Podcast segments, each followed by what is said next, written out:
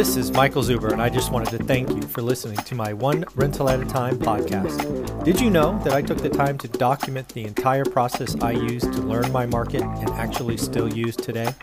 I released it as a $199 online course via Teachable, and it is called How to Get Started One Rental at a Time. With that, you get access to my private Facebook group and join our group mentoring calls every Saturday at 9 a.m. Pacific.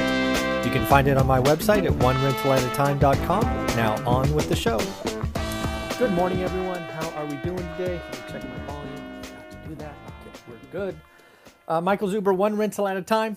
It is 7:30, November 10th, and this is your daily financial news. Couple of quick announcements before we get started. Yes, folks, we have 10 cards. Look at all that. 10 cards going out today. Folks, people are doing the work doing deals. Pretty amazing stuff. Today we have Phil. Congratulations, Phil, for doing your first or your next deal. Your card will go out today. And then we have a real competition for who is going to do the most deals during the year of June 1st to May 31st. The next nine cards, yep, nine cards, are all for Omar. If you don't know, folks, Omar is one of our real estate experts. Omar and I speak every Tuesday morning at 9 a.m. Um, it's going to be a contest between Omar and Matt, the lumberjack landlord. But uh, I think Omar is up to 15.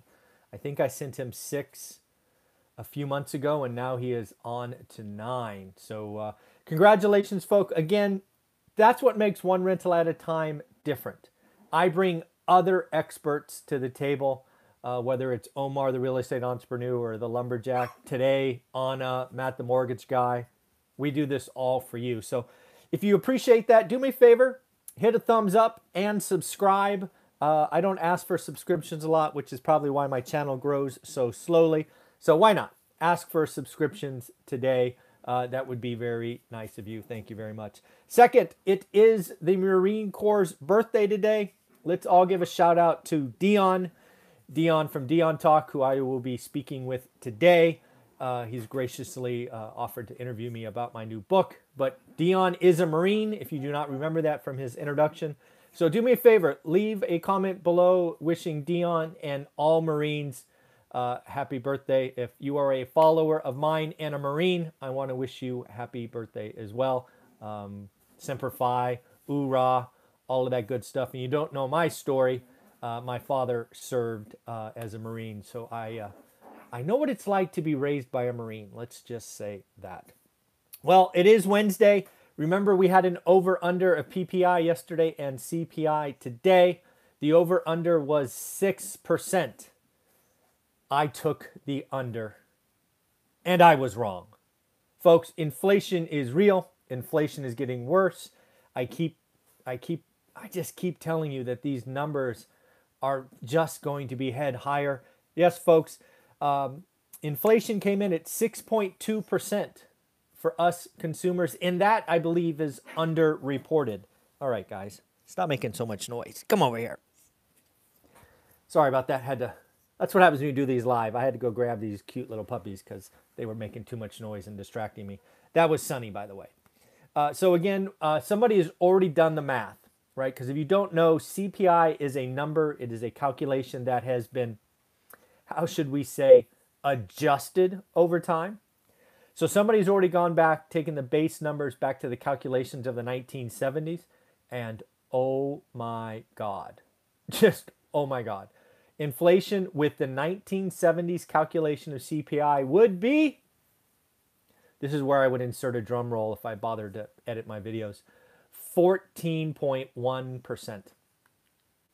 Folks, we are talking Jimmy Carter kind of inflation.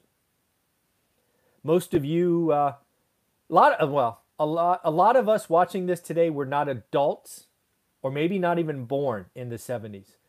It is uh, not good. And frankly, going to be getting worse. I keep telling you, I'm watching Rent. I keep looking for house equivalent, and it still isn't moving the needle in CPI. It eventually has to. Folks, inflation is a tax on everyone. The government won't talk about it because there's not much they can do. It hurts the poor more than the middle class, the middle class more than the rich.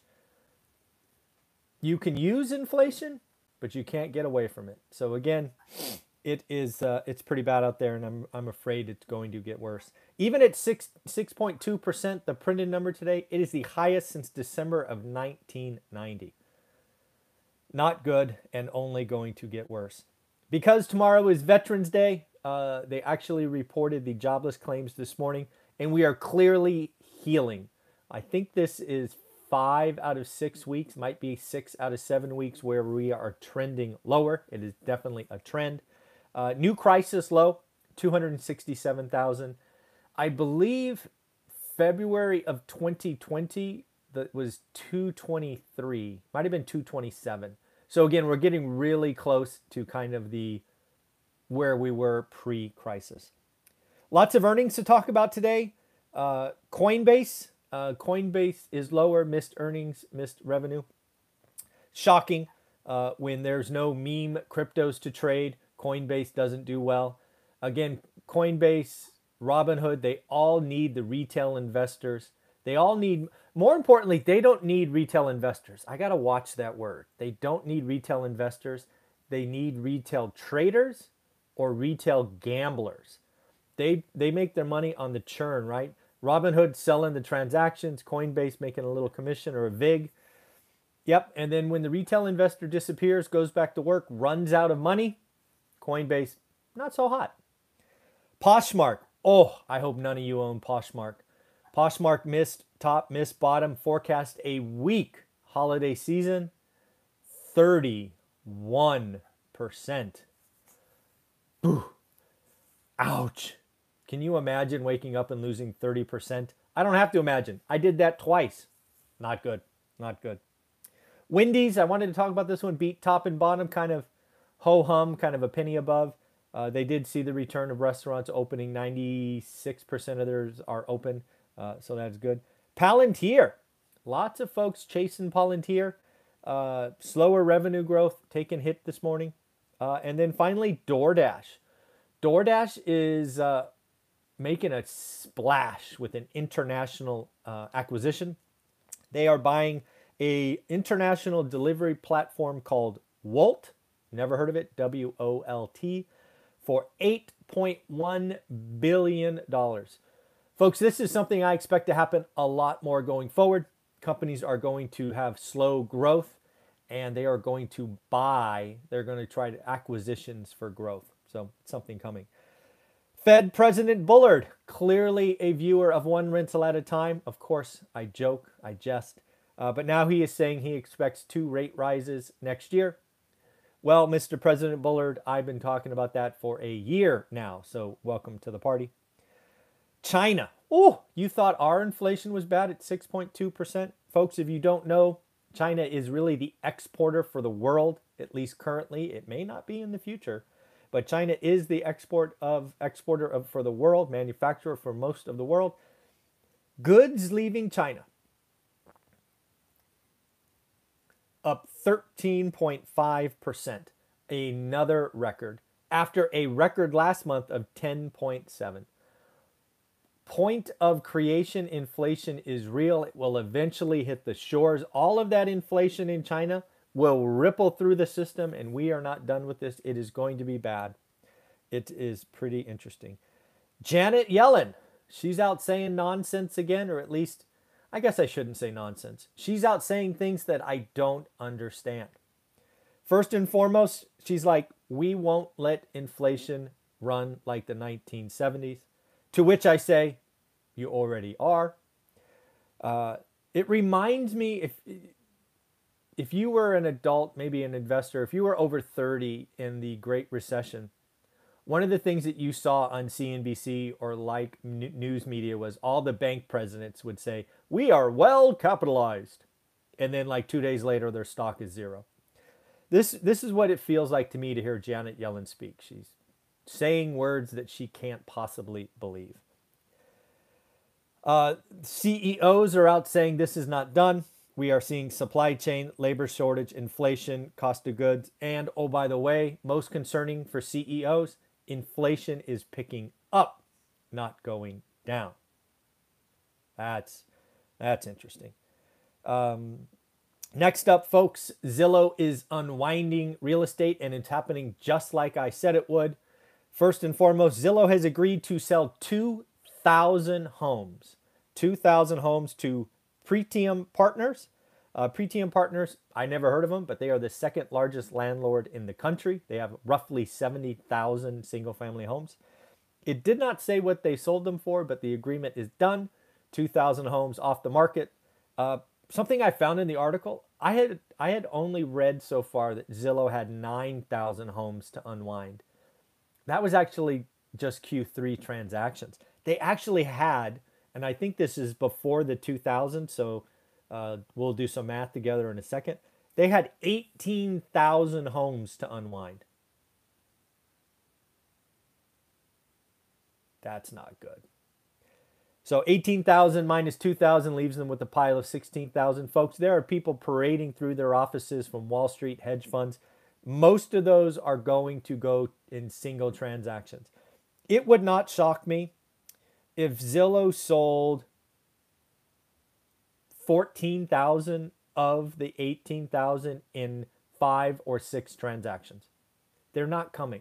They are not as much as they made bad choices, they're not going to um, throw these all on the market at the same time and sell individually. It's too slow, too all of they certainly will sell some individually, don't get me wrong.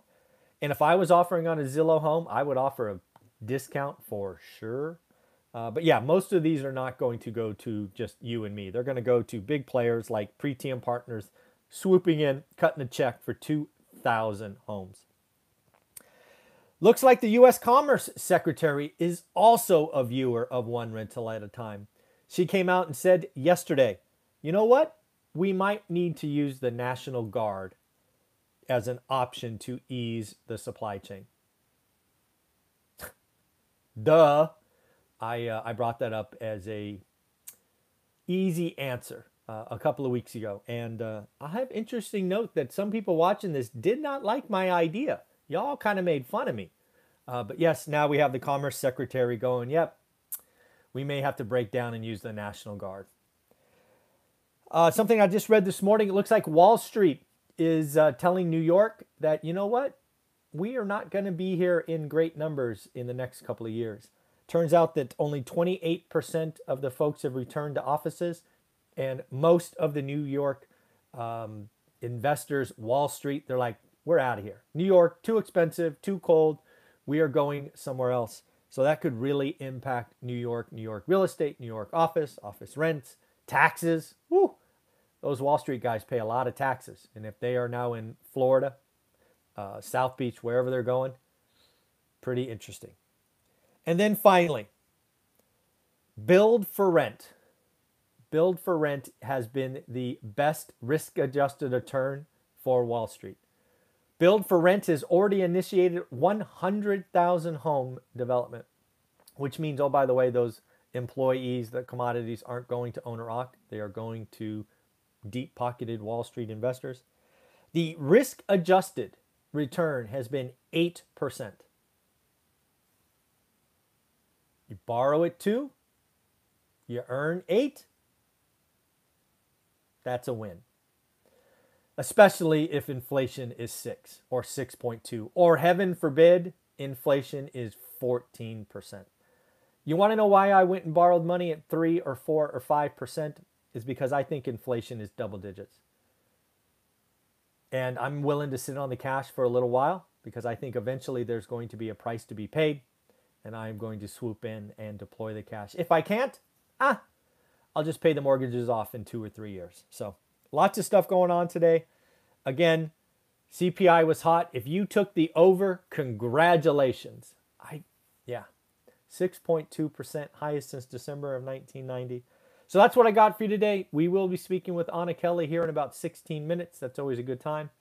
Uh, and again, thank you for all you do. Make sure you subscribe, comment, and of course, have a wonderful day. Take care.